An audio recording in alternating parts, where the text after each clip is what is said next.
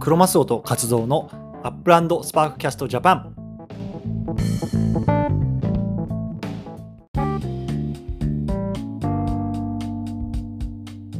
じゃあよろしくお願いします。よろしくお願いいたします。はい、ということで、えー今日はですね4月の9日ですね、えー第3回目の USJ 始めていきたいと思います。よろしくお願いします。よろしくお願いいたします。はい、活動さん、もうはいはい桜散ってますか、そっちは。多分あでも一応残ってるのもあるっぽいんですけどね、ほぼほぼほぼほぼ。お花見は終わりかなって感じですいや。もうこれから、まあ、夏に向けてって感じですね。今日は特に暑かったですね。あ、そうなんですか。もう、え、はい20度とかを全20然超えてる度を超えて。ましたね。あ、そうですか。はなるほどね。じゃあ、あの花見も終えて、自転車日和ですね。そしたら、これからは。もうこれからちょっと僕は自転車の方に。ロロードバイクとかですか？えっとね、ロードバイクっていうよりは、僕はミニベロっていうのを乗ってるんですよ。はい。ロードバイクよりも、ちょっとタイヤの径が小さい。うーん。でも、でも速いですよ。あ、そうなんですね。え、うん。何キロうまくて40キロぐらい出ますから。はいはい。あ、そうなんですね。早いですね。速いですよ。なるほどね。いや、僕、ちょっと実はアメリカ来た直後に自転車乗ってて、引かれたんですよ。あうんもうそれがあって、あ、怖いですもんね。こう怖くて、あもう自転車乗れてないんですけど、そのがっつりは。だから僕ももともと自転車乗りではなくて、ええあのダイエットのために ZWIFT っていうサービスを始めたんですよ。あの家で乗るやつ？はいはいはいはい。家で自転車のやはいはいはいはい。つ。で、1年間もずっと ZWIFT だけやってたんですよ。だからそれまで。特に自転車乗ってる乗ったこともなくて。うんうんうん。で、あの ZWIFT でやってるうちに自転車に興味を持ち出して、はい。でまあ、1年経つ前かな10、10ヶ月か11ヶ月ぐらい経って、はい。初めて買ったそのミニベロっていう自転車で。なるほどね。でもこれでもミニベルって言っても全部で30万近くかかってるのかな。あ、でも結構しますね。うん、あの、ちゃんと、あの、ちゃんと走れるバイク。なるほどね。はいはいはいはい。で、あの、琵琶湖は知ってますかね、琵琶湖。わかりますよ。琵琶湖一周とかしましたよ。へえ、5, すごい。時間ぐらいで走りましたね。なるほどね。え、ギアとかもちゃんと6段とかついてる？で、あの、後ろ11の前に、だから全部で22段ですね。あ、すごい。だからだからもうロードバイクと一緒です。結構がっつりですね。タイヤがちっちゃいだけです、ちょっと。なるほどね。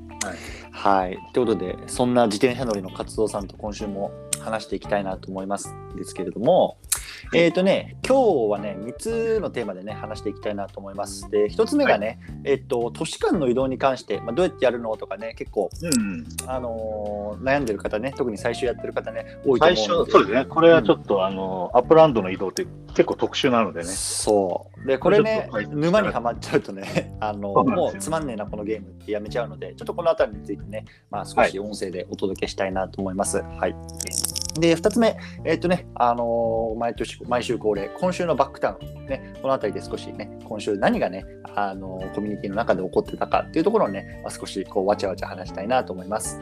はい。はいでね、あの、最後、新しいコーナー始めたいなと思いますね。あの、私の失敗談っていうコーナーなんですけれども、まあね、あの過去ね、これ、今までこうアップランドをプレイしていて、でいや、こんな失敗したんだよなとか、あの時こんなこと知ってればよかったんだよなみたいなところ、これをね、今、皆さんから募集してるんですけれども、まあ、それをね、まあ、あの1週間に1つね、あの紹介させていただいて、でもね、僕と活動さんの方で、まあ、それについて少し深掘りしていくっていうようなところをね、あのやっていきたいなと思いますのでね、まあ、1時間ほどですかね、皆さんお楽しみいただければなと思います。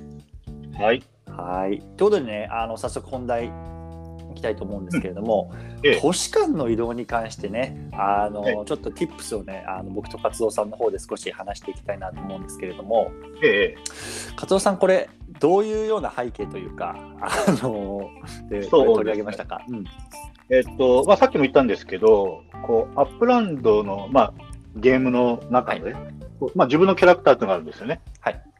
で、これを、なんていうの、あの、アップランドの中では、こう、BE って呼んでます。 Block Explorer っていう形で、自分のキャラクターっていうのがありますと。うんうん、で、その自分のキャラクターっていうのは、あの、要はアップランドの画面上に存在するんですね。はいで、アップランドの画面っていうのは基本的に土地の、なあの、画面なので、うんまあ、要は地図の上に自分のそのキャラクターがはい。ポンと乗ってて、うんまあ、それを移動しながら土地を買ったり、はい。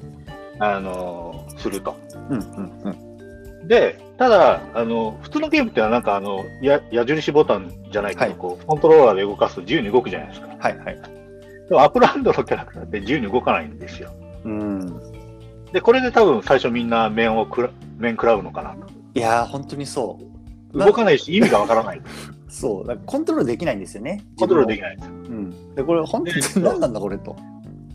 で、その、自分のキャラクターが、まあ、その都市の中で動く、動動かすことができるんですけど、基本的にはランダムで、うんその都市の中を徘徊してるんですよね。はいもう。徘徊っていう言葉が、うん合ってますね。本当、本当徘徊してるんですよね。もう、あの、いもう本当に意味がわからない。うん。どこに行くか僕らすらもわからないと。わからない。まあ、逆にこれが、実は面白い効果を出してるのは事実なんで、まあ、これは、そのアップランドの予定では、おいてはありと。はい。で、まあ、そういった基本的にランダムに勝手にあの自分のキャラクターが都市の中を徘徊すると。都市を越えて徘徊はしないんですね。だから、ロサンゼルスの中だったらロサンゼルスの中だけ徘徊をすると。はいはい。で、そのキャラクターが勝手にサンフランシスコに行ったりとか、ニューヨークに行ったりっていうことはしないと。はい。基本的に都市の中を徘徊しますと。はい。で、でまあ、自分のいる都市ですよね。うんその都市内であれば、ある方法を使うことによって、まあ、基本的に好きな土地には移動できるんですよ。だから、都市の中でいろんな土地がこう区画割りされてて、うんうん。あのいっぱい土地が並んでるんですけど、まあ、好きな場所に移動することができると。うんうん。ただし、その場合、えーっと、これももうあのアップランドの特有のシステムなんですけど、紙飛行機っていうのが実はあって、うんその紙飛行機を消費することによって土地に移動することができる。はい。で、かつ、その移動先の土地に実はあの土地の所有者があのある程度自由にこうんうんう手数料。設定できるんですよ。うんうん。あのモノポリっていうゲーム知ってるかどうかわからないんですけど、モノポリも人の土地に行くと、あのお金を払わないといけないんですよね。はい。通行料みたいな感じですよね。そうですそうです。んそれと同じ感じで、あの自分が行きたい土地に行ったときに、さっき言った紙飛行機を一つ消費する、プラス、ん移動先に、移動先のその土地に設定されている手数料を払う必要があると。はいはいはいはい。で安いと GoUPX なんですけど、高いと125とか、もっとするのかな、まあ結構高いあのゆあの手数料が取られるうんうんうん。場合があるはい。と。で、ただし、こう自分が持ってる土地ありますよね。はい。自分が持ってる土地に移動するときは、その紙飛行機とうん手数料は消費されない。はいはいはいはいはい。なので、自分の土地土地には何回でも好きに飛べると。うんうんうんうんうん。で、飛んだ先、飛んだらどうなるかっていうと、またそこから勝手にランダムに徘徊し出すと。うんうんうんうん。なので、まあ、基本的にランダムに、あのー徘徊はしてるんですけども、まあ、えーっと、強制的に土地に一旦移動することができます。はいはい。そこからまた徘徊していきますという形でね。その移動をうまくしながら、あの、自分が行きたいなっていう方向になるべくキャラを向かすっていうのがテクニックになってきます。今後々のなるほどね。つまり、えっと、例えば、じゃあ LA なら LA っていう土地で、うん。えっと、まあ、たくさん自分の土地を買って、さらにそれをこう、いろんな地域に散らしておくことで、まあ、うん手数料なしでいろんなところにこう飛べるようになるっていうような感じですよね。そうです、そうです。うん、なので、まあ、もしそういうような、なんだろう、えっと、たくさんこういろんなところに自由にお金をかけずに飛びたいなっていうような、あの方は、まあ、い広範囲にわたってこうポツポツ買っとくといいかもしれないですよね。そうですね。だから、うんえーっと、まあ、後々お話はするんですけど、そのゲームの中で、うんトレジャーハントっていううん、ゲームがあるんですよね。うん、その時にはそういった自分の土地がこうバラバラになると有利に進められると。確かに確かに。自分の土地がないと、うんトレジャーハント、その宝探しをするときに移動しないといけないんですけど、移動するたんびにお金取られたり、紙飛行機うんを消費するので、うん。で実はその紙飛行機も、あの、持てる上限が決まってるんですよ。はいはいはい。なので、無尽蔵に使えるわけでもないので、うん。その辺のバランスを考えながら移動しないといけなくなるので、うん。まあ、自分の土地をこう広範囲にちょっとずつ持ってるっていうのは、まあ、意味があると。なるほどね。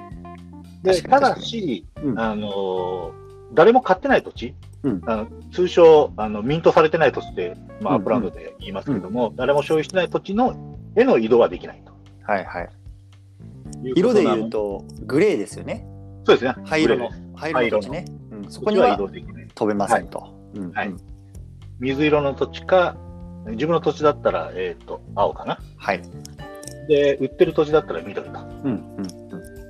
そういった土地にはとあの移動はできますけど、グレーの土地にはあの移動ができないと。なるほどね。はい。はい。うんうんうん。で、まあそういった形で、あのー移動がちょっと特殊ですよ。はい。紙飛行機はしょう、あのーどんどん消費はされ、移動するために消費されてしまうので、うんどっかで補給はしないといけないんですね。そうですね。で、実はアップランドの土地の、土地の上に、ランダムなんですけど、うん。たまに紙飛行機落ちてるんですよね。うんうんうんうん。で、それの近くに自分のキャラクターがいると、その紙飛行機を拾うことができるんです。はい。で、そうやって紙飛行機を補充すると。なるほどね。で、拾える紙飛行機っていうのは、あのーランダムでもらえて、うん。1から6ぐらいの間かな、多分、うんうんうんうん。の間でもらえますと。はいはいはいはい。で、自分が所有できる紙飛行機の上限が今11個のはずです。うんうんうん。で、これもちょっとあの、な中のその配分っていうか、11個の中で、自分がこう、自分の意思で取れるはい。紙飛行機っていうのは8個なんです。はい。で、プラス3個、上限11個って言ってたんで、3個はあのシステム上からもらえるんですね。じうんただうんそれを合わせて、えっ、と、最大11個もらえますと。このもらえる3個っていうのは毎日もらえるんですか ?24 時間ごととか。24時間の間にうん補充されるっていうふうに説明はさ、なるほどね。はいじゃあ、えっと、一気に3つ増えるか、ちょっとちょっとずつ増えるか、ちょっと僕も定かないんですけども、一応はいはいはいなるほどね24時間で補充されますと。はいはいはいはい。なるほど。はい。わかりました。うんということで、あの、ちょっと移動、その都市、都市の中のうん。移動は、そういった。形で、基本的にランダムで動いているので、うんまあ、あの、さっき言った紙飛行機とか、お金を払って、うん自分の好きな場所に飛飛んだり、移動すると。なるほどね。それの組み合わせで、都市内をなるべく自分が移動したいように 移動する、はいコントロールをしていくっていうのが一つの、あの、アップランドでの作法っていうか、い。なるほどね。はい。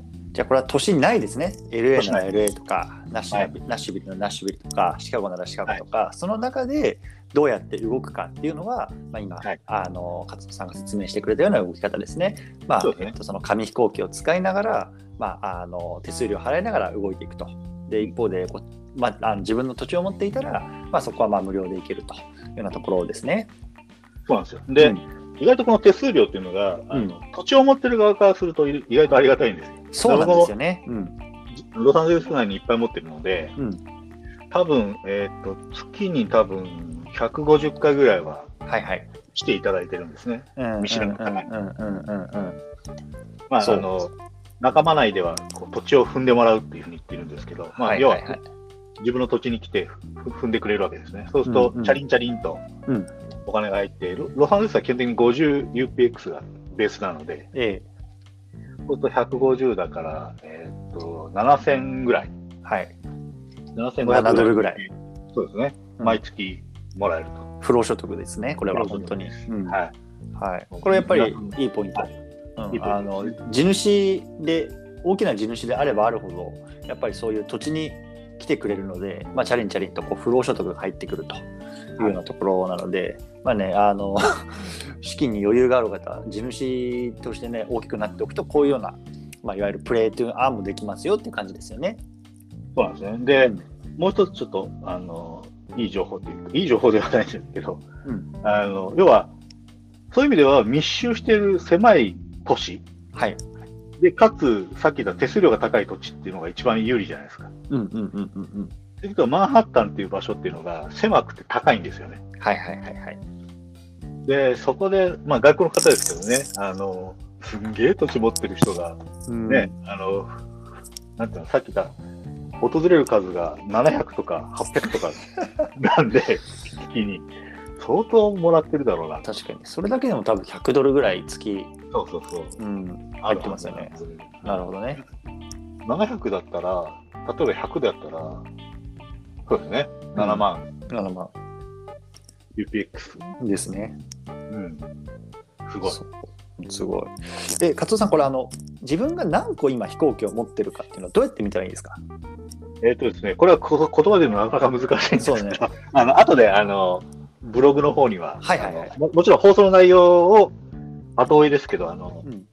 えっ、と、ホームページの方に、あの、この番組のホームページの方には書きますけども、はい。その自分のキャラクターをクリックすると、うんまあ、あるボタンが出てくるんですよね。はいはい。で、紙飛行機の形してたかなちょっと今見ますね。なんか三角形みたいなね。そうそうそうそう。うん。えっ、と、自分のキャラクターをクリックすると、あ、そうですね。あの、紙飛行機の絵がうん出てきます。ではいそれを押すと、あの、今所有してる紙飛行機の数が出てきますので。それで自分が今どれぐらい持ってるかっていうのを確認できます。はいはい。だからこれがもうゼロになっちゃうと、そうなんですよ。次もらえるのを待つしかない紙飛行機、ないか、さっき言った徘徊してる間に、たまたまこう紙飛行機でね。そばに通ってくれれば拾えると。そう。だからこれをいかに、まあ、ゼロにしない間に効率よく。動くか。なので、例えばゼロに近くなってくると、例えば3ぐらいになってくると、やっぱ僕も怖いので、はい。紙飛行機落ちてる場所を探して、そこに強制的にまず移動します。なるほどね。紙飛行機1使ってね。はい。で、これも、あの、そうです。でなぜ3つぐらいでやるかっていうと、はい。行って取れない時もあるんですよね。その紙飛行機もあの有限なんで、うんうんうん。あのいろんな人が取り来るんで、はい。その取り来るのに負けちゃうと取れなくなるんで、残り値で移動して取れなかったらもう最悪じゃないですか。はい。なのでまあ3つぐらい残して取り行くっていうのがまあ多分意外とセーフなラインかなと。なるほど、なるほど。そうですね。はい、わかりました。で、そうですね、はい。この紙飛行機をなくすと本当にもう、あのさまようしかなくなるので、ここはちょっと気をつけて。クソゲーになっちゃいますからね、ただの。ただの何もできない。で特にね、あの困るのがこうセールの時ですよね。あのそ都市のセールの時に、やっぱり、ね、こういった移動を駆使しながら自分の欲しい土地に向かっていかないといけないので。その時にね、いきなり紙飛行機が切れたらもう何もでき、指加えてみみんなが買ってると見るしかなくなるので。この紙飛行機っていうのはすごく重要なことなので、まあ、はい。初心者の方は十分注意しながら、その紙飛行機の使い方とかもきちんとあの理解して、はい。ゲームをした方がいいですね。はい。というわ感じで、まあ。これが都市の中の移動。うんで、最初に言いましたように、都市と都市の間ははあの徘徊しないのではい。あの、違う形で移動する必要があるんですね。うんうん。要はさっき言ったように紙飛行機とか手数料払うあの手数料払う形での移動ができないので、うんで、アップランドっていうのは、あの一番最初にお話しした通り、こう、メタバースなんですけど、実はリアルな世界を持ち込んでますと。はい。なので、えっとリアルな世界と同じように、バスとか鉄道とか、うん地下鉄とか、うん飛行機うんっていうものが存在します。はい。であとは、あの、えっと、イーロン・マスクが言ってた、そのハイパーループっていうのは、まあ、後でググってもらえればいいんですけど、一応ハイパーループっていうのも一個存在してると。うんうんまあ、こういったものを、こういったあの公共交通機関はい。っていうのを使うと、都市間の移動ができます。はい。で、で各その、さっき言ったバスとか鉄道とか飛行機の乗れるんですけども、各そういった交通機関ごとに駅が存在します。うん。で、そこの駅に行かないと、まずその交通機関に乗れません。はい。なので、駅に移動するだけでも、さっき言った紙飛行機と手数料がかかります。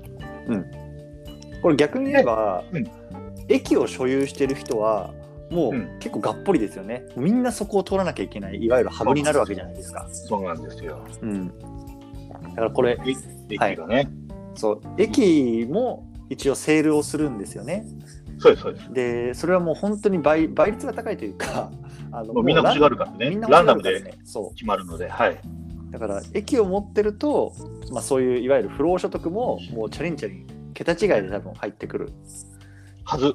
はず。まあ、僕も思ったことないんでわからないんです。そうでかつやっぱりこの駅は誰もが欲しがるのでいわゆるまあこういう NFT 界ではこう二次流通とかって言いますけれども、んあの転売しようとしても割と高めでかつ需要があるから、まあ、変な話10万円で仮に買ったとしても、まあ、15万円20万円ぐらいではポンって売れるんじゃないかなっていう気はしてるんです。よ、いやそんそんな、そんな低いバルじゃないですけども、もうもっともっと、もともと。もっともっと高く出ます。そう。だから結構ねはい。このあの僕もこれ当たっ抽選券なんですよね。その買うための抽選があのあってもう僕はもう全然その抽選も当た当たったことないというかすごく LINE が遅いのであの全然買えないんですけどうん。もうこれもし買うチャンスがあればね、あのー少しお小遣い捻出してでもね買うのを僕はおすすめしますけどね、うん、個人的には。そうなんですよ。あの、うん事前に用意しとかないと、うんあの、通知が来て1時間後ぐらいに 売り出しが始まるので、はいはいはいそこ。からお金を用意することってのはなかなか時間的に難しいので、うん、まあ、当たるものと思って、じ事前にこうね、あのお金なり、こうクレジットカードの準備をしとかないといけない。あのちょっとね、えっと、その、それで少し話脱線するんですけれども、えっとまあ、ちょっと後で話しますけど、クイーンズっていうね、新しい、えっと、ニューヨークのね、まあ、一部のエリアっていうのが、えっと、来週かなあの、オープンします。で、これちょっと後で話しますけれども、実は、うん。えっと、今かな、もうあのクイーンズの、えっと、バスターミナルの、うん。えっと、購入するための、なんだろう、えっと、購入に並ぶための予約みたいのを、今は多分やってるはずなんですよね。えっと、えーバス、バスとバスと電車ですね。電車あ地下鉄ですね。トレイン。両方ね。そう。両方。うん、で、多分これ、あと4時間ぐらいで終わるんじゃないですか、受付自体そうですね。だから、この放送が、えーっと、そうですね。今、日本時間だと、えっ、と、10時前、10夜。時前ですね。うんはい。で、この放送が多分11時ぐらいにははい。世に出るかもしれないので、僕の編そ集こからまあ1時間ぐらいの間の、はい間に、えーっとエントリーができると。うん、そう。買い買いたいですという手を挙げることがまずできますと。そう。で、これ、手挙げないと買えないんで、そうですね。うん、あの欲しい方、ねまずエントリーしましょ残り4時間なんで、そうですね。はい。う。で、勝尾さんはもうエントリーしてますか？あもちろんもちろん。大体毎回、もう全然、あのはいはい。箸にも棒にもかからない。一応、押すだけ押して、おしだけをしてね。ね。うん。あと4時間ですね。 Sale starts in 4 hours って書いてあるので、はい。あと4時間後に販売開始ですね。クイーンズのターミナル。で、3時間後に、まあ、まずがっかりすると。ええええ メールが来るんですよね。1, 1時間前ぐらいにメメールが来るんで、うんがっかりするはい。そう。と。で、すいません伏せて寝るっていうのがあのいつものルーティンです。ですね。ちょっとはい脱線したんですけど、まあ、駅も変えますよという感じですね。うんはいはい。で、まあ、そういった交通機関には駅が存在して、その駅に行くと、あの行き先が出るんですね。うんで例えば、まあ、ロスの、ロサンゼルスの空港に行くと、あの、えっと、ニューヨークだったり、シカゴだったり、みたいな感じでうん。うん。行き先が出てきますと。うん。で、えっと、そこの行き先をあの、まあ、選んで移動するんですけども、うん。実はその移動も瞬時にポンとワープするわけではなくて、うん。実は時間がかかると、移動に。うん。ここがまた面白いはい。あの仕組みなんですけど、で例えば、ロサンゼルスからニューヨークに移動しようしたいなと思ったときに、うんまあ、飛行機に乗ります。で、ニューヨーク、まあ、ジョン・ F・ ケネディ空港、はい離陸します。はい。あと飛行機が飛んでいく絵が出てくるんですけど、はい。でそこから41分ぐらいかかります。もはい。う、すぐ行けるわけじゃないんですね。すぐ行けるわけではないんですよ。はい。41分間、あの、飛行機に乗って、うん。ロサンゼルスから、あの、ニューヨークに移動している、動いてる絵をずっと見ると。うん。もどかしい40分間。地図の上にね、飛行機の絵が出てきて、ずっと移動してるんですね。はいゆっくりうんで、かつ費用が 2480UPX かかりますと。はいはいはいはい。意外と高いんですよね。えー、300円ぐらいかな。300円ぐらいかかるん はいですね。はい。なので、こうね、都市の移動感もなかなか、こう、あの、思い切りが必要だとそうですね。いうことで、うんはい。で、かつ、その、多分リアルに近い設定なんだと思うんですけど、すべ、ての都市がすべての都市に行けるわけではないんですよね。うんうんうんだからロサンゼルスからすべての都市に飛行機が飛んでるわけではなくて、うん。大都市だけですね、あれはね。飛んでるのそうですね。場所によっては乗り換えしていかないといけなくなる。飛行機のの乗り換えをしていかないといけなくなる場合もあるので、うん。まあ、そういったものをうまく使いながら。はい。であとは、あのまあ、そんなにいないとは思うんですけど、まあ、電車の旅が好きだからって、わざと電車に乗って、うんなんか、えらい時間、1時間とか2時間かけて移動する人もいます。なるほどね。いやー、確かに、あの、でもね、これ、今はその二次元上なので、例えばじゃあ、えっと LA からじゃあクリーブランドに飛びますよって時に、うん。じゃあ LA からまずシカゴに行って、でそこから電車とかって言っても全然面白くないんですよね。うん。でも例えばこれが、えっと、なんだろう、3D の、えっとうん。ヘッドセットみたいなのをつけて、もっとこう、メタバースの中に没入していくことになると、なる、することができると思うと例えばその電車に乗っててもあの移動する景色がねこう楽しめるとかそういうふうになってきたらもしかしたらそういう移動もね面白いかもしれないですよね。それもやっぱり楽しめるみたいな。ねうん、そのあたりを Google マップ上、ずーっと自動で飛んでってもらってもいいですかね。あ そうそうそうそうそう。そういう感じに、まあ、なるかどうかわからないんですけれども、もしそういうふうなのができるようになったらね、本当にあの旅行好きな人とかは、多分はい電車乗ってるだけでも楽しいかもしれないですね。楽しいですね。うん。はい。まあ、こんな感じですね。なので、ねえっと今、この都市間の移動ですね。その、はいニューヨークから、じゃあ、えっと、クリーブランド行きたいとか、ロスからサンフランシスコ行きたいとか、都市間を移動するときは、こういうような、まあ、公共機関をね、使わないといけませんよと。で、かつそれにも、まあ、時間もかかるし、あとお金もかかってきますよと。そうですねいうようなところなので、まああのね、富豪はいいですけど、そんな富豪じゃない人は割とね、こう思い切りもね、必要だよっていうようなところをね、話してきました。うん、特に初心者の方はね、まず、まだ資産を持ってないので、はい、意外とその 2400UPX っていうのが痛いんですよ。痛いですよね、これ。痛いですよ。僕はもうそれで、あの課金せざるを得なくなっちゃったんで。なるほどね。はい。はい。はい。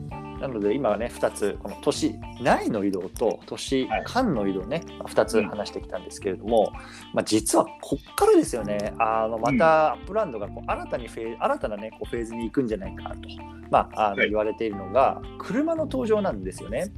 そうですね。で今、あの勝夫さん話したみたいに、今、移動間っていうのは、まあ、基本的には徘徊する、まあ歩くか、もしくはバス、電車、地下鉄、ハイパーループ、飛行機、まあ、いわゆるこういう公共機関が必要なんですけれども、うんここから自家用車ですよ、自家用車。ね。次回ですね。はい。この車が出てくると、この移動もまた変わってくるんじゃないかっていうのがね、今言われていて、まあ、そうですね。勝さん、これざっくり車って、まあ、何なのっていうところ、あの簡単にお話しできますか？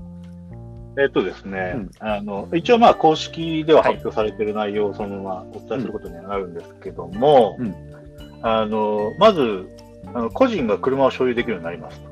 自家用車ね。自家用車。はい。はい。で、まあその車の登場の、まあ、前段階として、うん実はあの、えっ、と、アップランド内のサンタクララはい。に自動車工場が出来上がりましたと。うん。これも今週でしたか？今週ですね。はい今。週ですね。うん。出来上がりまして、まあ、そこからまず、そこが多分、あの工場兼多分ショールームになるんだろうと言われてます。はいうんでそこでまあ車を買えるんだろうなと。はい。まだここはね、買える、どういうふうに買えるかどうかはまだ公式の発表がないんで。んで、まあそういった形で個人が車を所有できるようになるはい時代が来ると。はい。アップランドの中の時代ですね。はい。で、えーっと、車を持つと何ができるかっていうのは、うんまず、あの、まあリアルタイムに移動ができますと。うんだから多分これは自由にいろんなところに移動ができるんだろうなという予測です。で、次にあのレースができるっていうふうに言われてます。で、はいはいはい。実はこの車のいろんな、今、あのアップランド内から出てくる情報で、うん動いてる絵っていうのは基本的にレースの絵しかまだ出てきてないんですよね。うんうん。なので、この車を使って、まあ、レースができますっていうのが、はいはまあ、これも確実だと。うんうんで、さらに、えーっと、多分その、多分リアルタイムの移動とレースが多分最初に多分、うんあのー実装されるんじゃないかなっていうふうに今思ってうんます。で、それが、それが終わった後、多分段階的に、うん例えば、あのー物資の移動、はい。要はロジスティックですね。うんうんでこの物資が何を指すかっていうのもまだわからないです。うんであとは、あのーライドシェアって言って、多分相乗りしたりとか、まあ、人乗せたりできるのかもしれないし。ウーバー的なやつですよね。ウーバーね。そうですね。うんはい。なので、そういったことが行われたりとか、うんうんあとは、えーっと、その車、さっき言ったレースをするためのく、そのうん車のいろんなこう個性じゃないですけどね、はいはいその性能っていうのも、うんあの実装されるだろうっていうふうにうん言われてます。なので、すべての車が同じ性能ではなくて、うんまあ、NFT, NFT でいろんなこう、なんていうのかな、こう味付けができるので、はいそういったパラメータを使って、まあ、車の差別化されるうんうんうんうん。確かにそうですね。うんうん。で、えーっと、さらに言うと、さっき言った通り、えーっと、そういったことができるので、多分ボディの形が、うん。多分いろいろ選べたりとか、うんうんうん。さっきのエンジンがどうとかっていった、そういったショップも出てくるでしょうとか。はいはいはいはい。で、えーっと、あと、えーこれが、これが出てくるとさらに盛り上がるんだろうけども、一応書かれてはいるので、うんえーっと、現実世界の自動車ブランドとのコラボレーション。ねえ、これ楽しみですよね。だから自分が持ってる車をそのまま持ってきたりとか、はいはいはい。できるようになる可能性はあるという感じで、はい。えっ、と、まあ、基本的には、えっ、と、自分の移動に車が使えますということと、レースがまず実装されるでしょうんうんう。で、その後に、えっ、と、物資の移動。うん。で、あとは他人の移動ですよね。そういったこともできるでしょうなるほどね。う。で、最終的には、あのーそういった実世界のはい自動。車ブランドのコラボレーションという形で、まあ、うん車が実装されていくんではないかなというふうになるほど、なるほど。はい。で、まあ、この車のね、あのもうやっぱりこの移動の手段としてもちろん使えることができると。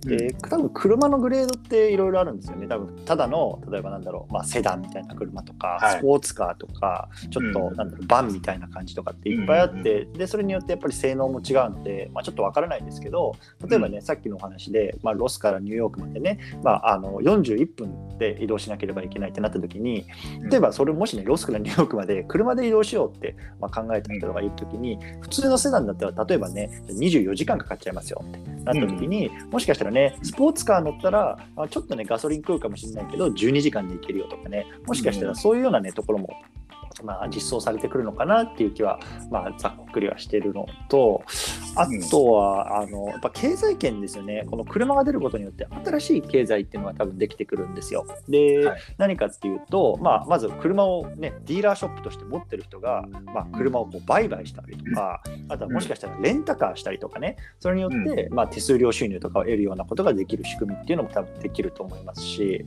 うん。あと、なんだろうな、そのさっきの言ったウーバーみたいな感じで、じゃあ、はい。あのウーバーのドライバーさん、ね、誰か人を乗せたら、じゃあその分の、ね、手数料とかも、まあ、あのゲーム内通貨でもらったもらえたりとか、多分この車によって、まあ、新しいビジネスっていうのが多分このゲーム内でも出てくると思うので、そのあたりはね、まあ、僕は個人的には結構あの期待してますね。あとなんかね、車でしか行けない場所が出てくるとは、まあ、そう楽しいですよね。うん、あとガソリンですよね、このやっぱり現実世界でもそうですけど、そのやっぱりガソリンって絶対必要じゃないですか、まあもちろんね、今、テスラとかでこう電気とかになってますけれども、まあ、何かしらのエネルギーが必要なんです。そう何かしらのエネルギーが必要だから、それをどう入手するのか、もしくはそこに、あの必要なもの、例えばね、まあ、スパークが必要なのかとか、うん。もしくはもうあの、ね、ガソリンスタンドっていうね、うん土地がね、どういうような機能を持ってくるのかとか、本当に未知で、この辺みんなこう、なんかワクワクしながら今、ね、コミュニティとかでも話してる感じなんですけれどもね、そうですね。うん、楽しみですね。はい。はい。という僕ことでとしては新たな経済圏ができてほしいなと。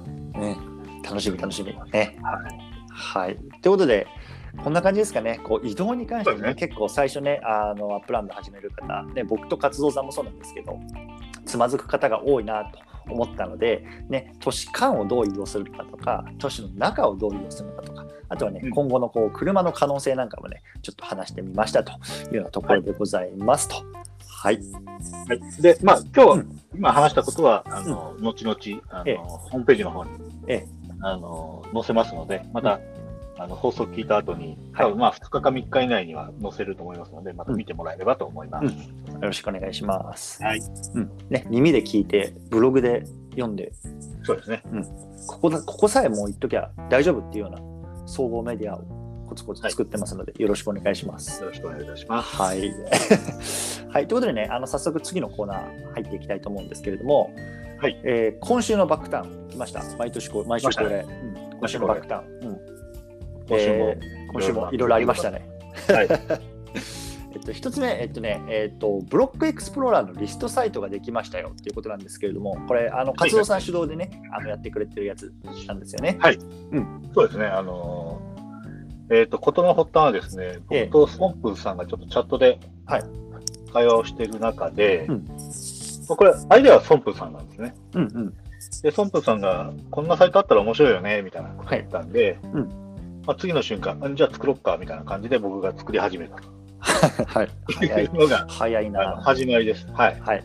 で、まあ、もともとその、まあ、アップランドの中での会あの会話っておかしいですけど、コミュニケーションっていうのは、まあ、アップランドのゲーム内ではチャットのやり取りはできないので、はい。まあ、ディスコード使ったりとか、はい。あのツイッター使ったりとかしながらみんなみんなでコミュニケーション取ってるんですけども、はい。まあ、なかなかこう顔が見えづらいよねみたいなうん話を、話があって、はい。まあ、そこで、まあ、ソンプーさんが、まあ、どうせだったらその、ある条件をクリアすると、こう自分が欲しいこうさっき言ったキャラクターですよね、うん。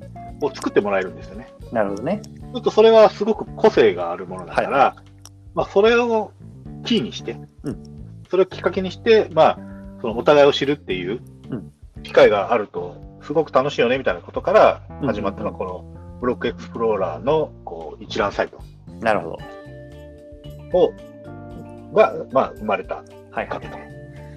いわゆるこれあのカスタムのブロックエクスプローラーっていうのをうん1プレイヤー1つだけ作ることができるんですよね、今のところ。そううんはいでかつ今じゃあ誰でも作れるのかって言ったらそうではなくてさっき勝夫さんが言っていたある一定の条件をクリアしている人、まあ、いわゆるまあは中級以上って言ったらいいのかな中級以上のこうプレイヤーしかこのブロックエクスプローラーは作れないんですよね。なので、はじゃあ今入ってきて全然資産がないけどブロックエクスプローラー自分のやつカスタム作りたいなっては無理なんですよね。そうです。そう。なので、まあ、ある程度こうプレイして、まあ、あの自分の資産をこうゲーム内で増やしていったら、まあ、作ることができるっていうことなんですけれども、えっと、これどういう条件でどこで作ることができるのかみたいのは、えっと、加藤さん簡単に説明いただいてもいいですか？えっとですね、この条件というのが、まず、あのアップランド内の純資産の額うん。が、えっと100万 UPX 以上っていうのがあります。100万 UPX はい、はい。ってことはで日本円換算でいうと10万円ぐらいですか？そうですね。うん。なので、まあ、10万円課金すると、まあ、いきなりクリアはできますね。10万円ね。10万円課金するかもしくはまあ少額課金もしくはまあゼロでもいいんですけどどんどんどんどんこう転売とかもしくは、ね。まあえっとトレジャーハントの、まあ、ゲーム内のゲームで、まあ、資産を増やして、まあ、100万 UPX10 万円相当の資産ができたら初めて申請する権利を得るということですよね。うん。はいうんうんうんで、えっとそれをクリアすると、えっとサンフランシスコにですね、ええあのシティホールっていうのがあるんですね。はいはいはい。でそこに行くと,、えっと申請ができると。なるほどね。でそこで、まあ、自分が作ってほしい、うんえっとブロックエクスプローラーのサンプルの画像を、うんまあああの向こうに送ると。提出すると。うんです。ずっと向こうのデザイナーチームがはい。あのきちんとアレンジしてくれて、うん作ってくれるなるほどね。という形で、あはいの基本的にまあちょっと著作権違反のものとか、だから、そういったキャラクターものとかは NG ですよ。で例えばスパイダーマンの写真を送って、いでや、これと同じのクスプローラー、そう、スパイダーマンにしたいって言っても、まあ、NG になる。基本的には NG とうんなるほどね。はいはいはい。はこれ、えっと、作るお金はかかりますか？いや、かからないんです。もうじゃただで作ってくれるので、あ、なるほどね。はい。で、提出してから送られてくる期間はどれぐらいなんですかね？僕の場合は3週間ぐらい。?3 週間ぐらい。なるほどね。じゃあ、1ヶ月ぐらい見とけばまあいいか見な。とけば、うんあのいきなり来ますんでびっくりします。なるほどね。特にあの送りましたよとかっていうメールも来ないので。はいはいはいはい。で、このブロックエクスプローラーは、売買もできますね。できます、できます。うん、これ面白いところなんですね。まあ自分のを売るかどうかっていうのは別ですけど、はい。はいはい。売ることができます。なるほど。これもあの NFT なんで、はい。うん、そうなので今ねあのあんまり多くないんですけれどもこのアップランド内でもこのブロックエクスプローエクスプローラーショップっていうショップが10個ぐらい20個ぐらいかあるんあですね。りますね。はい。で、まあ、そこに行くと,、まあえー、といろんなブロックエクスプローラーこれが、まあえー、と運営がね過去に売ってきたものであるとか、まあ、中にはこういうねカスタム自分のものを売ってる人とかもいるのかな。いや、います、います。たまーにいますよい。ますよ。そうう、んだからそういうところにでね、あのまあ、価値を見出して、えっと、売買が成立する、いわゆる経済圏が成り立つっていう、成り立っているっていうのがね、もうすでにこのまあメタバース内で起こっていることですよね。うん。うん。はい。ということで、もしね、えっと、これ、ブロックエクスプローラーね、カスタムのやつを持っていて、えっと、まだ、あの、このリストサイトに登録してないよって方はね、えっと、概要欄の方にリンク貼っておきますので、えっと、そちら応募フォームの方に登録していただければね、あと、活動さんがちゃちゃっと、あの、作ってくれますので、はいぜひ、うん。実はこれ、僕、ブロックエクスプローラーまだ作ってないので、僕自身は。そうですね。あの、資産は100万以上持ってますもんね。やんねえと思って思いながら、はい。はいぜひやってください。あのすで、持ってない人もね、こう見に来るだけでも面白いです。いろんなもう個性があって、いや、本当面白い。もうね、はい、楽しいです。はい。ということで、えっ、と、一つ目、ブロックエクスプローラーのリストサイトができましたよっていうところなのでね、ははいい、ぜひチェックしてみてください。はい、じゃあ二つ目、何いきましょ二つ目はですね、えーっと、まあ、あのーこの後話す予定ですけど、うん新しいクイーンズが、う。はいはい。あのーセールが始まるんですけども、まあ、それにもかかわらず、なんか最近ちょっと、あのー物件の売買がうん意外と盛況だっていう感じです、はいはいはいはい。普通だとね、セール前だと結構ちょっと収まるんですけどね、うんうん。あの僕も毎日ちょこちょこ売れてるので、ええええななぜかよくわかよくわからないんですけど、うん今あの、あの物件がはい。売れてる。売れまくってます。はい。なるほどね。結構、あの、コミュニティの中でも、これだけ売れましたよとか、うんうんあの言ってる方々も結構いて、確かに結構売れてますね。で、なんでなんですかね。なんか、もしかしたら資資金に余裕がある人たちがこう買いまくってるのかもしれないですよね。うん、かもしれないですし、なぜかがね、ちょっとよくわからないですねそ。うまあ、昨日発表、だから、クイーンズのはあのセールスが昨日発表なんで、うん今日ぐらいからもしかしたらちょっと落ち着くのかもしれないです。確かに確かに。でも今日売れたんですけどね、僕も。売れまし 売れました。3倍ぐらいですんで売れましたね。た。なるほどね。そう、はいで、クイーンズの話今あったんですけれども、えっとね、昨日か、あのー公式の、えっと、発表がありまして、えっと、来週、えっと、アメリカ時間だと火曜日、水曜日かな？に、えっと、うんクイーンズで、あのーの売買がされると。いうような感じなんですよね。で、クイーンズってじゃあそもそもどこなのっていうところなんですけれども、えっと、ニューヨーク州にあります。で、ニューヨーク市か、ニューヨーク州のニューヨーク市の、まあ、一部のエリアをクイーンズというんですけれども、えっと、ニューヨーク市ってね、確か5つかな、あのエリアが分かれていて、で、ニューヨークで一番有名なのはもちろんマンハッタン。で、うんマンハッタン、ブルックリン、で、えっと、ブロンクス。で、この3つはもうすでに、えっと、アップランド内でもオープンしてますよね。はい。で、えっと、今回4つ目が、えっと、クイーンズですね。で、もう1個ね、あのちょっと僕名前忘れちゃったんですけど、なんとかっていうところがあって、ここは多分まだオープンしてないのかな。でもとにかく、うんまあ、この5つのエリアにこうニューヨーク市っていうのがあの分かれてるんですけれども、まあ、そのうちのクイーンズっていうエリアがね、まあ今回来週火曜日、水曜日かな、12日、13日にまあオープンしますっていうのがね、昨日公式のサイトからあったので、まあ、さっき勝夫さんも言ってますけど、あのね、ここでいっぱい物件を買うために、多分みんなこう、あのゲーム内通貨 UPX をね、こう少し、あの、なんていうんですか、ホホールドというか、あの、貯めておくのが多分今日明日ぐらいから始まるのかなという気がするので、もしかしたら売買は一旦落ち着くかもしれないですね。そうですね。うん。で、この、えっ、と、クイーンズのオープン、スケジュールみたいのって、えっ、と、勝夫さん簡単に説明できますか？えーっとですね、まず、えーっと、まあ、大体セールの前に、まず、うんあの、先立って行われるのが、うんあの、ターミナルの販売ですね。はい、先まあ、ほどあったねさっきもちょっと。言いましたけど、はい。えーっと、今回は飛行場がないので、はい、えーっと、バスとはい、電車、地下鉄ですね。うんこの2つの駅がセールに出されますと。はい、はい、はい。で、それの受付があと4時間ぐらいで、うん4時間弱で締め切りがますと。うんうん、で、そうすると、えー、あ、4時間弱じゃないか。1時間前に締め切るのか。1時間前ですね。まあ、まあ、あと3時間ぐらいで締め切ると。うんで、えーっと、4時間後からあの販売が開始されるんですけども、うんで、まずそれがありますと。はいで、そうすると、えーっと、クイーンズ上に、えーっと、多分2日後か3日後ぐらいに、駅が出来上がります。はい、はい。そうなってくると、そこにまあ移動ができるようになりますと。うん、うん、うんうん。それが多分11とか、ね、10日か11、まあ、11日ぐらいには多分駅ができるんでしょうと。うで、実際の、あの土地の販売スケジュールとしては、はい。えっと、まず12日に、うんあのテストを兼ねてですね、ストレステストっていう、その負荷テストですよね。うん、うん。ちゃんとあのみんなで買いに行って、システムが動くかどうかっていうテストも兼ねて、えっと、2箇所ですね、ウッドサイドとジャクソン、うん。えっとハイツか、はい。この2つの地区が、あのーオープンしますと。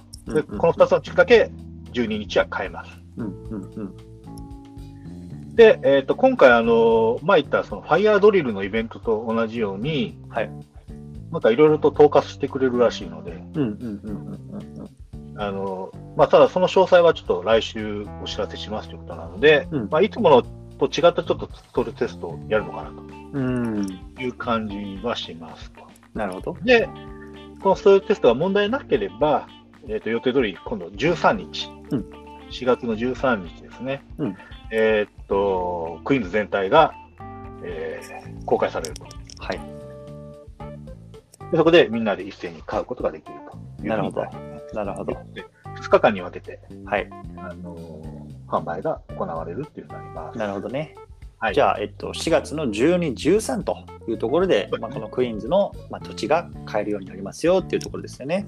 そうですね。うん、でまあやっぱりねこのセールってすごくなんだろうあの大事でやっぱり今ねあの大事なあいいところの土地とかっていうのはいわゆる二次流通で誰かが買った時に利益が乗せられてそれをまあ買うことができるようなっていうのがねあのメインの売買なんですけれどもこのオープンっていうのはもういわゆるそのなんだろう、えっと、仕入れ値でね買える買えることができるのでまあ、買ってそれを転売してねあの利益を得ることもできるし、まあ、そこをねずっとこう持ったままね将来的な値上がりっていうのも期待することもできるし、まあ、いかようにもできるので、まあ、このねあの新しいセール、まあ、大体今月に1回ぐらいですかね前回はそうですね1ヶ月前にデトロイトがオープンしましたけれども、うんまあこの辺りでね、まあ、あのいい土地っていうのをね、まああのまあ、いわゆるその一番安い値段で買えるチャンスなのでもし資金が余裕がある方とかね、まあ、あの参加してみてはいかがかなと思いますしこれ楽しいですよね純粋になんかこのバチャバチャするのが。。もうお祭りですからお。祭りですよね。はい。まあ、毎回僕お祭りで押し負けるんであれですけど。そうそうそうそう。はい。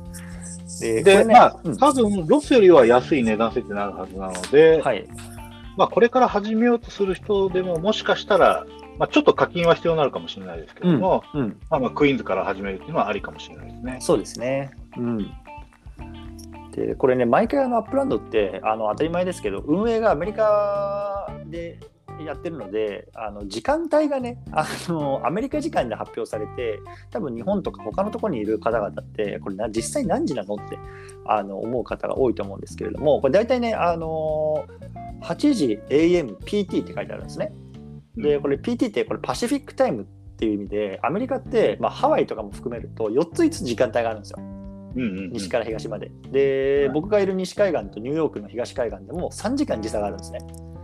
で、今僕が今、えっと、話してるのがいわゆる PT、えっとん。パシフィックタイムの朝6時なんですけれども、もう、はい。ニューヨークは今この時間朝9時なんですよ。でそれぐらいやっぱり時差があって、なので、えっと、大体このアップランド内だと、この PT、パシフィックタイムで時間が表されるんですけれども、うん。えっとね、朝、PT の朝8時が日本時間の24時。で、あの考えていただければいいと思います。なので、ちょっとやっぱりね、アジア アジア時間だとかなり厳しい時間に毎つ毎日毎週、毎回なるんですけれども、うん今の時間帯だと、大体まあ24時開始かな、日本時間で。はいなので、まあ、ちょっとね、あの週半ばで結構厳しい、きついですけどね、翌日仕事とかある方もいると思うので、まあ、頑張って起きていただければなと思いますね。そうですね。うんでこれまたあの今夏時間なんですよ。いわゆるサマータイムって言ってあのアメリカって時間が変わるんですよね。ある時を境あ、に。冬時間夏時間で。はいで今夏時間なんでこうなんですけどこれ冬時間になると、えっと、日本時間の25時になっちゃうんですよね開始が大体、うんうん なので、まあ、夏時間の方がまだあのいいいいかなっていう感じですねいや本当にね、あの時差は大変です。実際大変ですよね。うんはいで、えっとね、これ僕からのちょっと一つ tips なんですけれども、あのーえっと、公式サイトのリンクと、あとはね、えっと、我々の方でこう日本語訳したリンク、ちょっと後で貼っとくんですけれども、ここにね、クイーンズにどうやって行くかっていう、えっと、マップ、マップというか、なんだろう、これ、えっと、アクセスのあのルートのね、はい。えっと、表が載ってます。で、クイーンズに行くには、例えば JFK っていう、いわゆるニューヨークの空港からまあバスが出てたりとか、あとはね、じゃあマンハッタンから電車、地下鉄で行けたりとか、もういろいろあるんですけれども、えっとね、僕、実は前回、えっと、デトロイトのオープンがあった時に当日セールの当日に LA から移動したらもうなくなっちゃってたんですよ便が。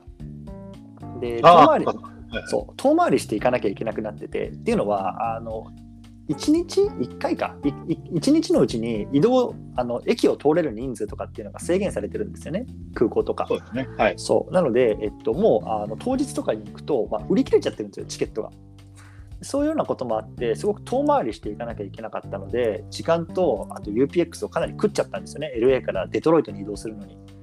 なので、えっと、クイーンズにもう当日入るっていうのは結構時間とお金の観点からあの面倒くさくなるのかなと思うのでなるべくちょっと早めに入っていくのがいいかなと思います。特に最初のうちは、そうですね。うん、もう僕は入ってますけど。あ僕ももう JFK 降り立ちました。はい なので、うん、それちょっと tips かなそうですね。早めに移動しといた早めに移動しておいた方がいいと思いますね、うんはいじゃあクイズこんな感じですかねとりあえずそうですね。楽しみですね楽。しみですね、うんはい。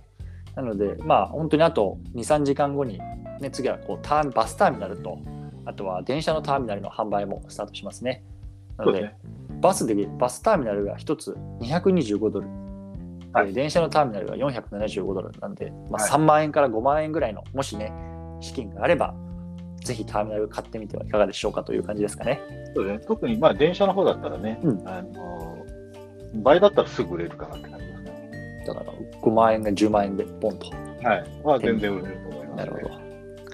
でも、ね、LA の例だと、ねはい475ドルが、えー、と2400で売れてますから、10え？何倍？10倍までいかないですけど、5倍 ?5 ぐらい。倍ぐらいか。はい確かにね。まあ、LA ねはちょっとね、やっぱり大きな都市なんで人気があるんで、うんクイーンズはちょっとちっちゃい、あまあ、LA に比べればね、ちょっとちっちゃいんで、5倍で売れるかどうかわかんないですけど、まあまあ、全然倍は余裕で売れますよね。うん、確かに。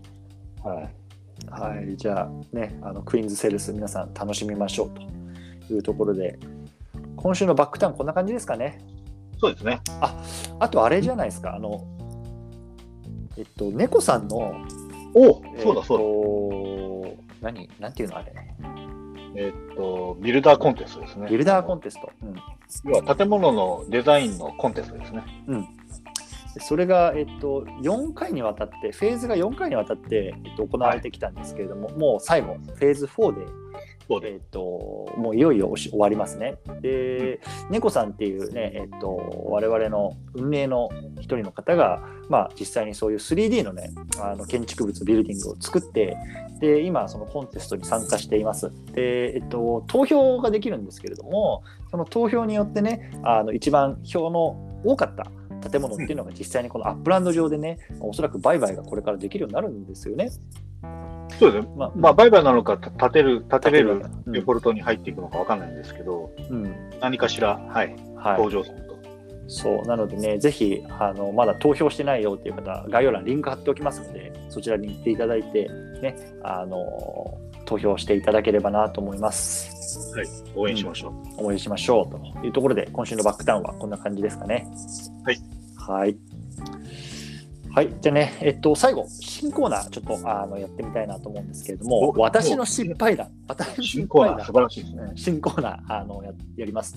で、これ何かっていうと、あのー毎回ね、えっと、一つのね、失敗談っていうのを、まあ、えっと、皆さんに紹介して、それをね、僕と活動さんの方でこう膨らましていこうかなと思うんですけれども、あの、やっぱりね、あの、最初このゲーム始めた時とか、まあ、あの、やってる最中にね、こんな失敗しちゃったよとかね、あの、もっとこんなこと最初に知ってればよかったな、効率よく動けたなとかね、資産を増やせたなっていうことってあると思うんですよね。ありますね。であのそういうね失敗談をねこうあのコミュニティの皆さんからこう募集してますのでそれをね、まあ、あの1週間に1つ紹介してね、まあ、あの皆さんのこうなんだろうリテラシーをこう上げていきたいなっていうあのところも兼ねてるんですけれども今週どんな失敗談取り上げましょうか？そうですね。えっと、今日は、あの、初心者の方向けに、あの、移動の話をしたので、ええ移動にまつわる失敗談をちょっと取り上げたいなと思って。お願いします。えっと、ハンドルネームがですね、はいえっと、トミーキッチンさん。富吉さんありがとうございます。ね、ハンドルネーム公表しても OK っていうふうに言ってます はい、間違いなく、はい、大丈夫です。はい。富吉さんありがとうございます。僕も言った後なんであれですけど。で、えーっと、どんなエピソードかっていうと、まあ、そのまま書いてるのを読みますけども、えっ、と、LA セールの、えーストレステストが始まる前に、手持ちの飛行機、紙飛行機ですね。うん手持ちの紙飛行機をゼロにしてしまって参加ができずと。うん。で次の日の本番は紙飛行機マックスで挑んだものの、えーとコレクション予想外れて、えーコレクション完成ならず、かっこわらと。うんうんうん。はい。で、LA の土地は今でもガチをしております。かっこわら。時が来るのを待つという感じでどすね。。うん。まあじゃあ、要はさっき言った、あの、うんそうです。紙飛行機を使い果たして、はいはいはい。身動き取れなかったっていう失敗ですね。なるほどね。これ本当によくある失敗だと思うんですね。で、あるし、あの、セール中でもあるんですよね。あの、ちょっと暑くなりすぎて、はい。移動を繰り返し、バンバンした結果、知らない間に紙飛行機出たっていう人もいますよね。そう。だからあのさっきね、あの活動さんちょっと口頭でも説明してもらったように、自分が今紙飛行機を何個持ってるかっていうのは、あのちょくちょく あの見ておかないと気づいたらもうゼロになってたとか残り1個しかないとか、そういうことが、まあ、往々にして起こるのでうん特にセール時ですよね。こうやっぱりね。熱くなっちゃうのでこれも買わなきゃこれも買わなきゃあそこに行かなきゃってなった時にもう紙飛行機がないと何もできなくなっちゃうからそうなんですよ。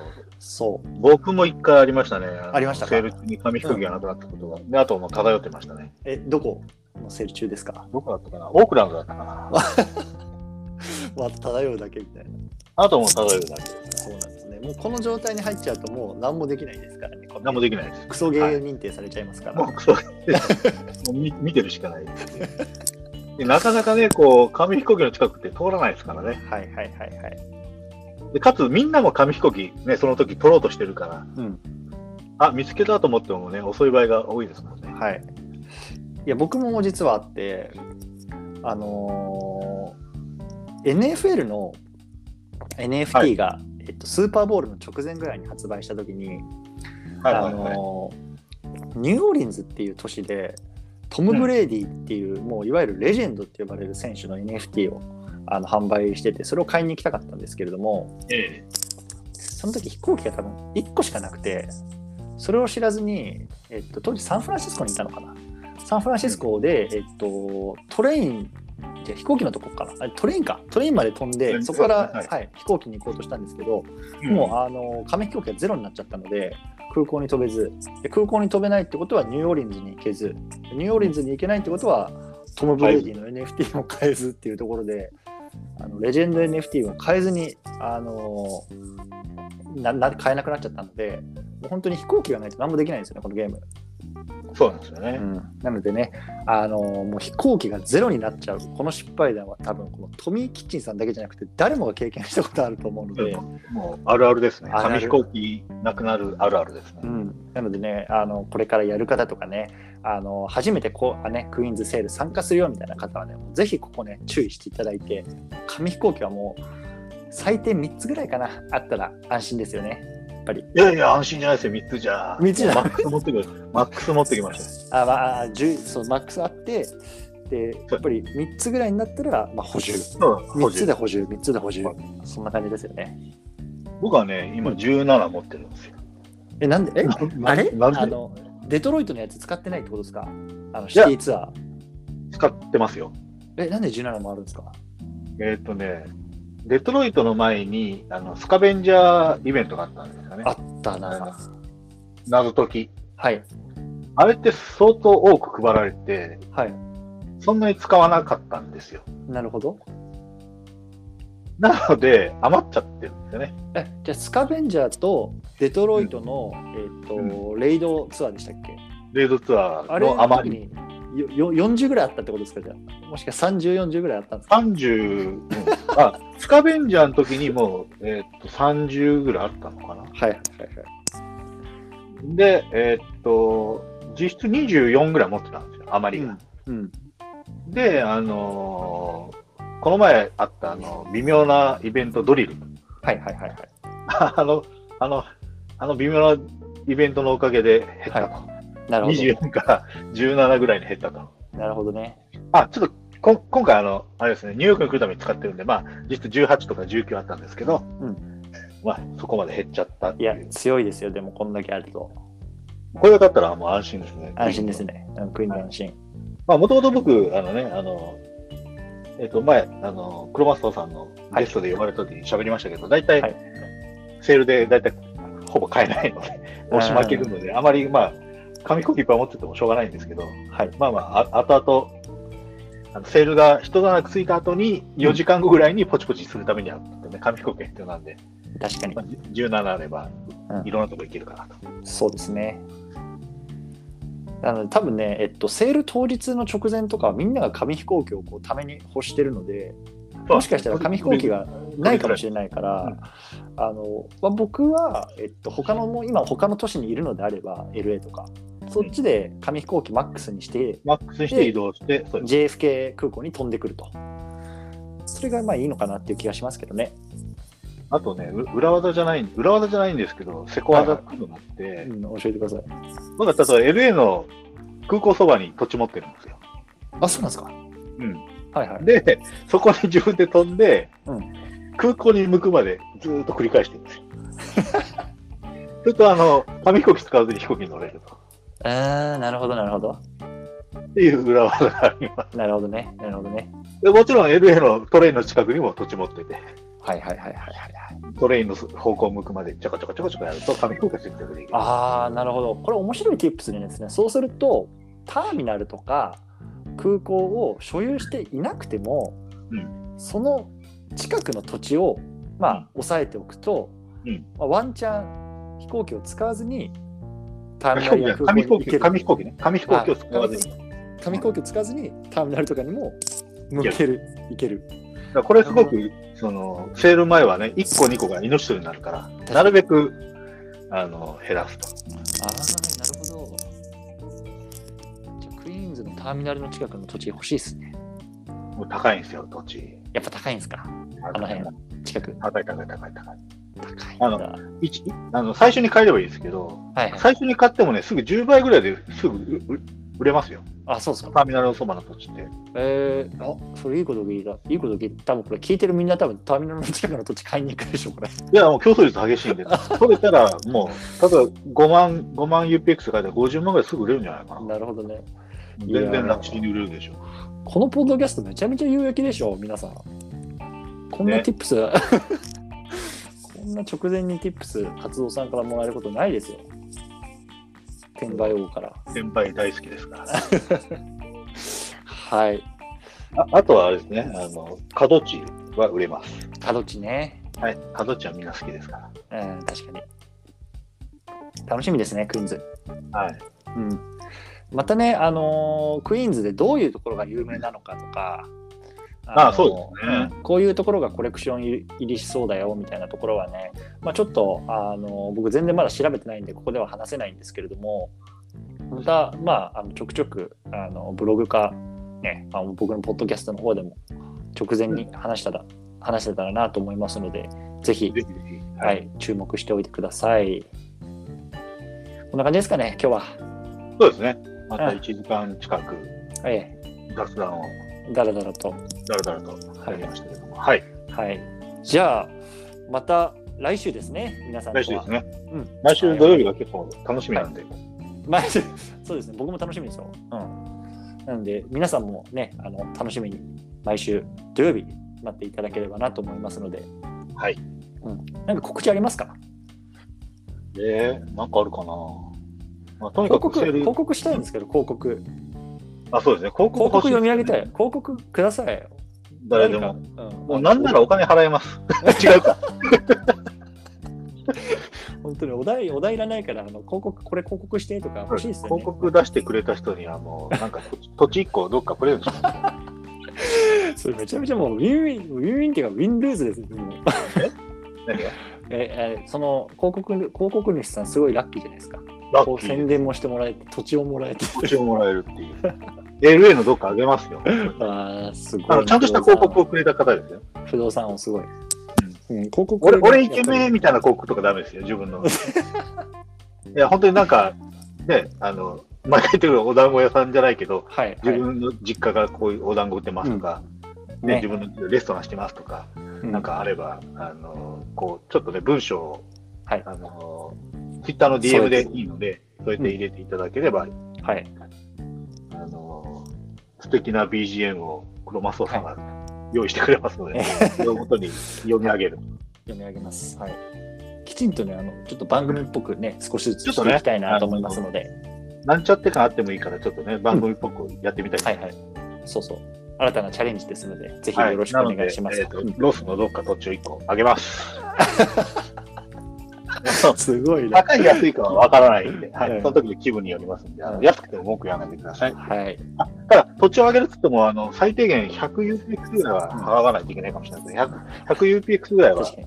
なんか100か1000かわかんないですけど、ちょっとね、最小のはい取引単位で、あのお譲りやらせていたするというだきます。はい。で、はいこれが1年続いたら、あれですね、どっか、うんあの抽選でビルでもうん私が出しますよ。あ1年あ、続いたどっかのそうすごいな。ビルを、はい、あの一つプレゼントします。だから、あとはい。47週後ぐらいですね。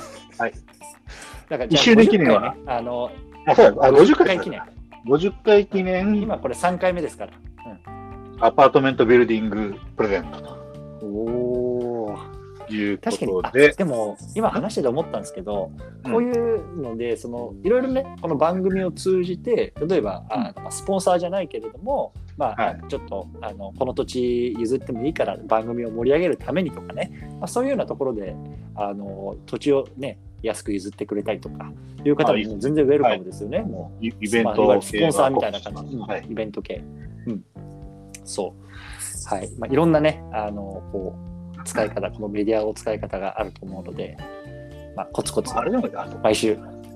ちょっとあの予算、僕の予算との兼ね合いですけど、ま、毎週、どっか土地プレゼントでもいいかもしれない。このキーワードを、このだか 最後に僕がキーワードを言って、このキーワードを、えーっとどっかに、まあ、応募フォームかなんか作って、はい。書いはいてくると、毎週一人あ、どっかの土地が当たるとか。なるほどね。あうん確かに、じゃあ、ちょっとそういうようなキャンペーンも考えていきましょうか。考えてみましょうかね。ちょっと 10, あ10 10回放送終わった後、11回目ぐらいからちょっと考えてみましょうかね。確かに、あ、面白い、面白い。はい。はい。どっか土あ地を。はい。のぜひぜひ。はい。ね。まあ、じゃあ、まずは10回放送を目指して、目指して。毎週、はいうん、あの活動さんも夜遅くまで僕も朝早く起きて頑張ってますので、皆さんよろしくお願いします。で、とりあえず今日のキーワードはクイーンズっていうことで。お 何使うか分かんないよ、これは。クイズね。何の脈絡もないから、これ分かんない。11回目ぐらいに聞いてくるかもしれないからね。確かに。あ一応キーワードが、はい。分かんない。じゃあ第3どこで使うか回の放送のキーワードは何でしたかみたいなのがポンって出てのが出るかもしれない。はい。あなるほどね。で皆さんノート取っといてくださいね。第3回の放送のキーワードはクイズですから。はい。はい。もういきなり、いきなり始まる。でもととにかく、なんか、こう、ね、あの、僕たちも楽しみながら放送した方がそうそうそうそうそうそう。はい。あの本当になんか、じ 自己満っていうのもあれですけど、毎回こうやって楽しくお話しさせていただきながら、かつね、皆さんの少しでもね、こう tips とか、あうん。ためになったとか、ねまあ、土地が手に入ったとか、そういうのになっていけばね、あの本望ですので、50回聞いてくれたらね、もしかしたら本当にあのアパートメントビルディングが手に入るかもしれない。ですね。いやー、50回行きたいですね、1年間。1年間で。うん。いや、もうそれまでにアップランドなくなってたらどうします？いや大丈夫でしょ ?1 年間は大丈夫でしょ？う。も1年間はう。未来永劫大丈夫でしょ？大丈夫です、大丈夫です。うことで僕が回収するまで大丈夫です。はい。アップランド、アップランド潰れても放送は続くと。50 回までは続くと。はい。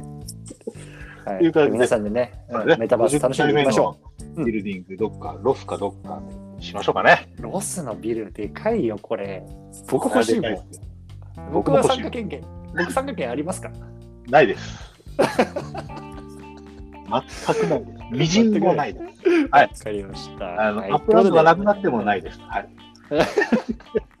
残念ながらないです。残念ながらね。黒マスオさんとあの活動以外の人がはいあパーソナリティ抜きでね。抜きです。はい。はい、わかりました。まあ、そんな感じで、はい、また来週も楽しうん、来週もままたよろしくお願いします。はい、ということで、また来週ありがとうございました。ありがとうございました。はい。